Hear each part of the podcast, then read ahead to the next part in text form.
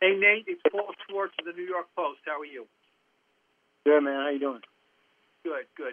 Do you think if Joe Judge is not the coach of the Giants, that you're still with the Giants? How much of a pull did he have to get you there? You know, I'm not going to play out a bunch of different scenarios. I mean, I could be, maybe not. I mean, but I'm not going to act like he didn't have a part in me coming there. I've obviously built a good relationship with him and a rapport with him that obviously being a special teams coach and me being a special teams player over nearly a decade on the same team.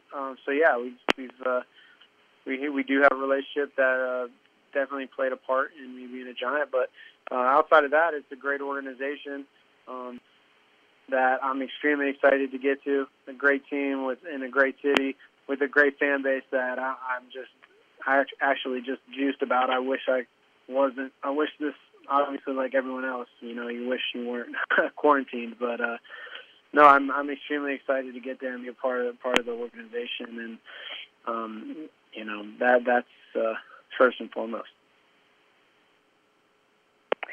Hey, Nate, it's Patty Traynor from Sports Illustrated. How are you? Good. How you doing? Very well, thank you. I wanted to ask you a little bit about your background as a rugby player. I know you were an Olympian back, I think it was in 2016, and just how does that kind of transfer over to, you know, the game of football, and particularly in special teams? And also a second question, if I could, what have you been doing to kind of stay in shape during these challenging times?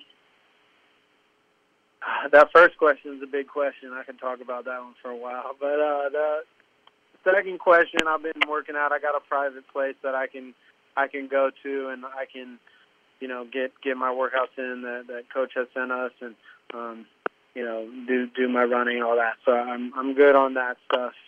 I'm back in Ohio. That's kind of my home base. I went to Ohio State and whatnot. Born and raised in Columbus, Ohio. So yeah, I'm back here. But no, I mean, rugby played a big part in me being able to transition to football. I think there's some similarities. The tackling, that aspect of both sports, you do a lot of tackling, but even the tackling can be very different when you look at the details of it. And they're both very different sports. You know, I think the mental side of, you know, football versus the flow and feel of rugby, you know, it's like rugby can be very like basketball. Like, you just got to kind of feel out whatever the situation. Is it a fast break, or is it a, you know, half-court set piece?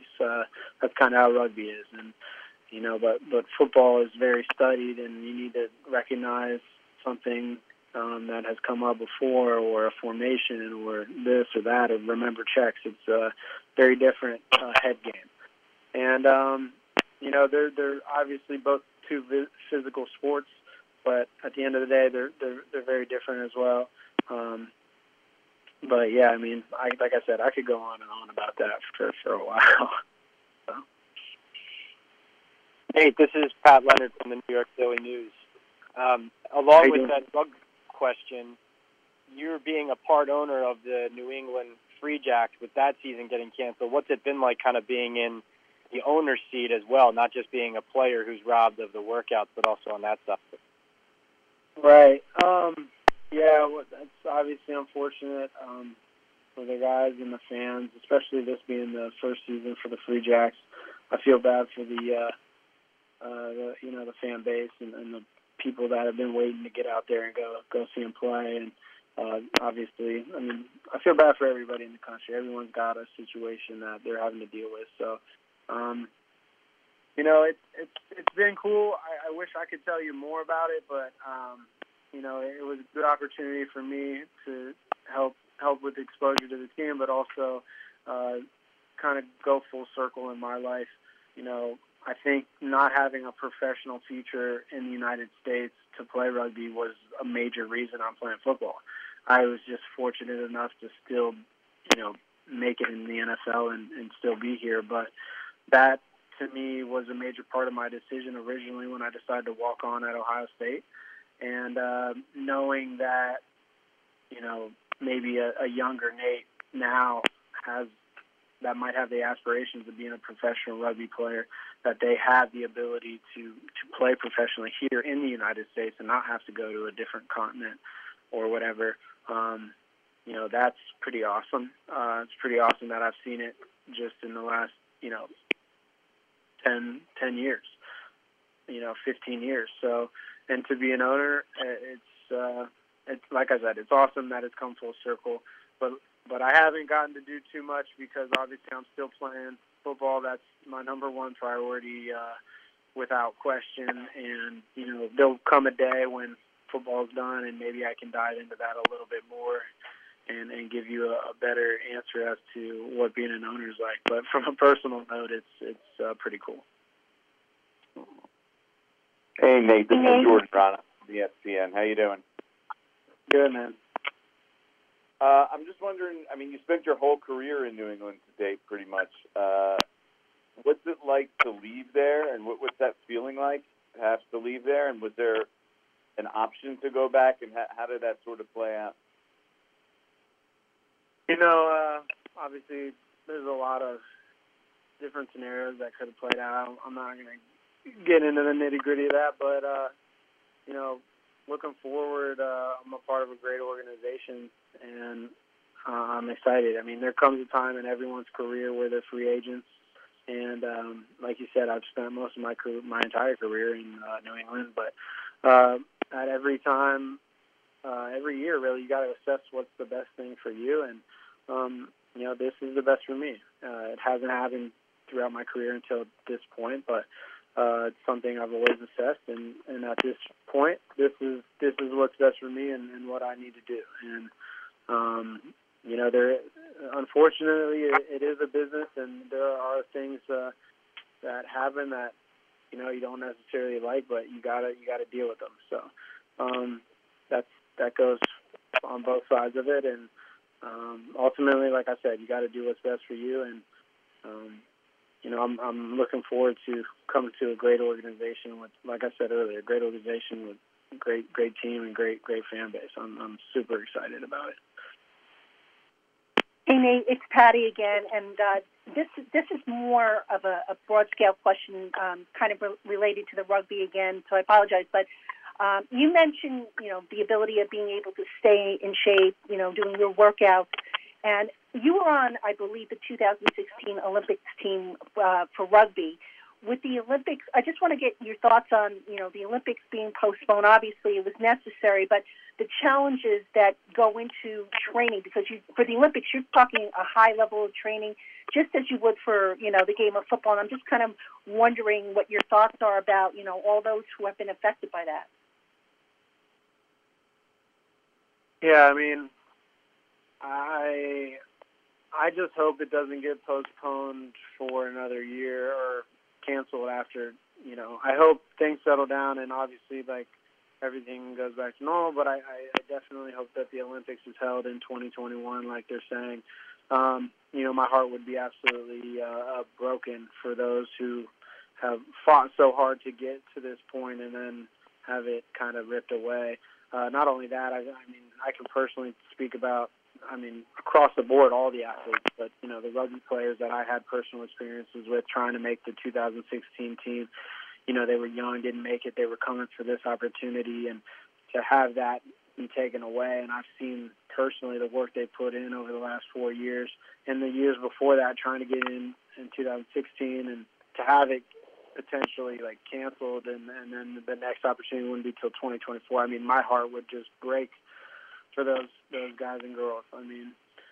So I hope that doesn't happen, but right now they just need to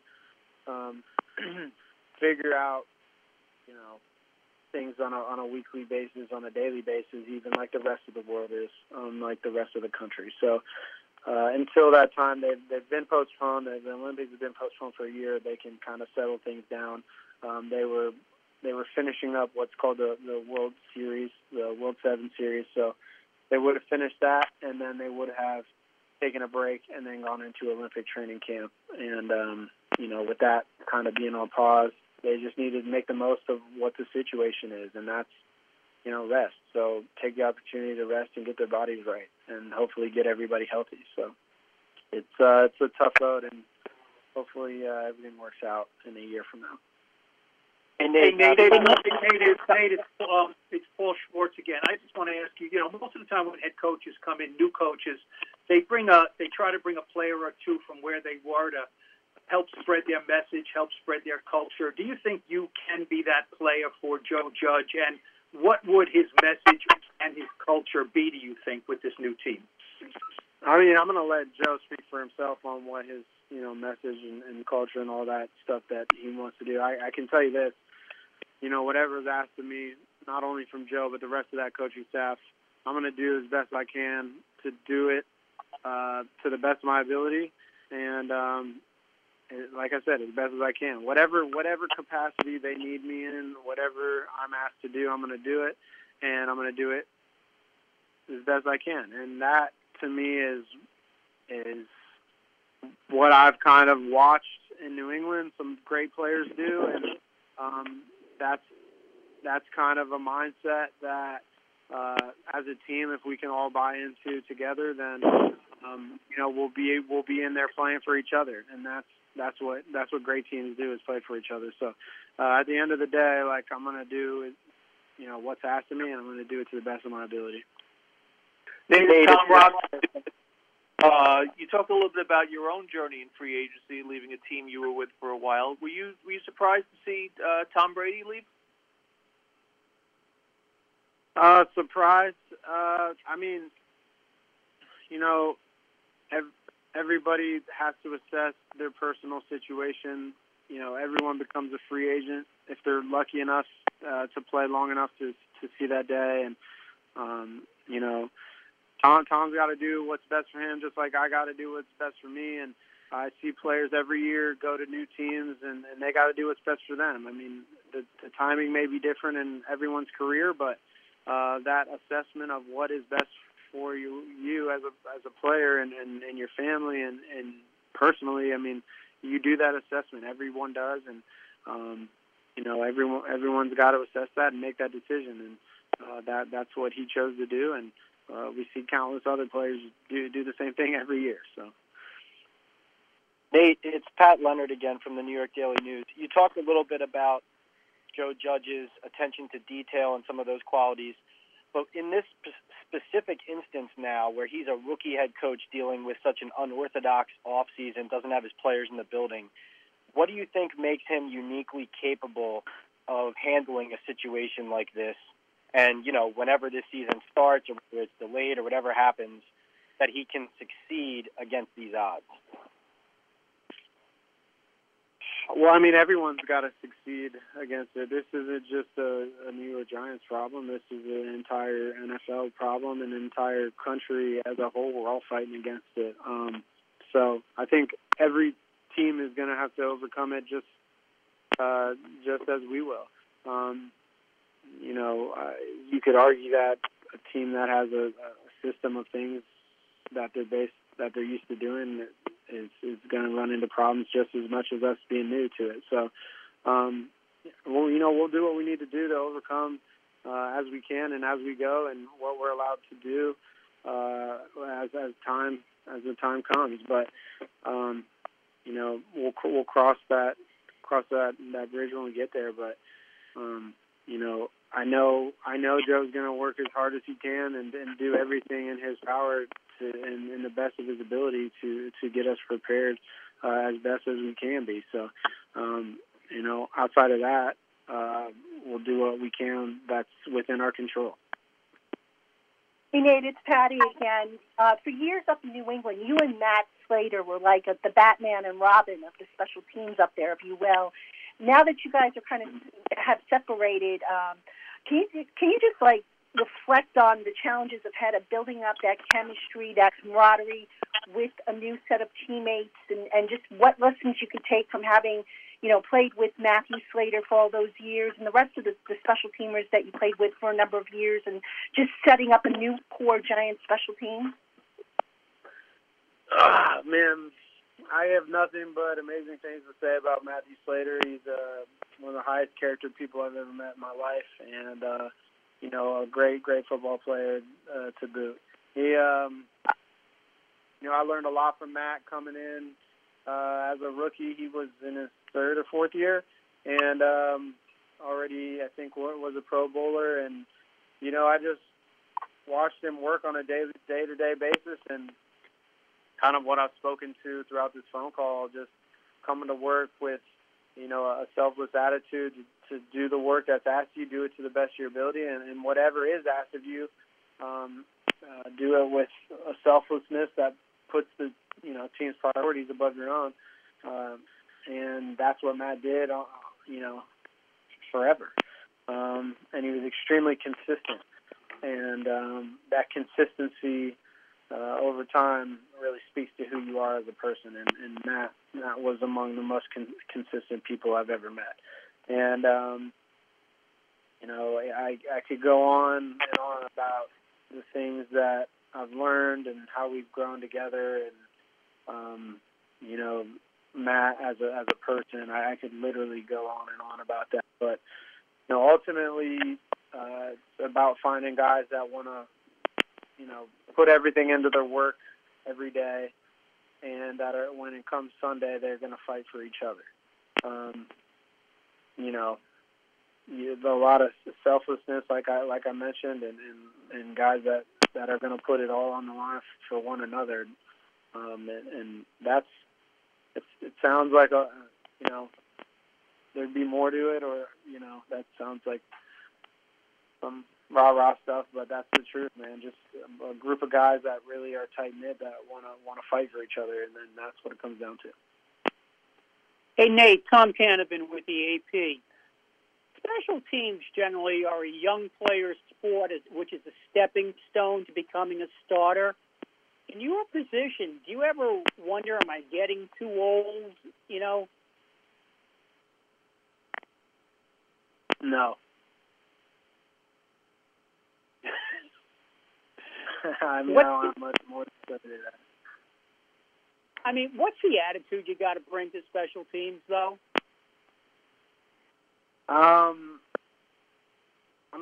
Look, to me, there's little intricacies within everything that I do, special teams or as a safety, that are very relatable, whether it be, calling protections as a PP on punt protection, or just as you do make checks on defense or offense or whatnot. I mean, no one really looks at those intricacies as much as they do offense or defense, but they're out there and they're happening every game. In the kicking game just as well, and those finer points,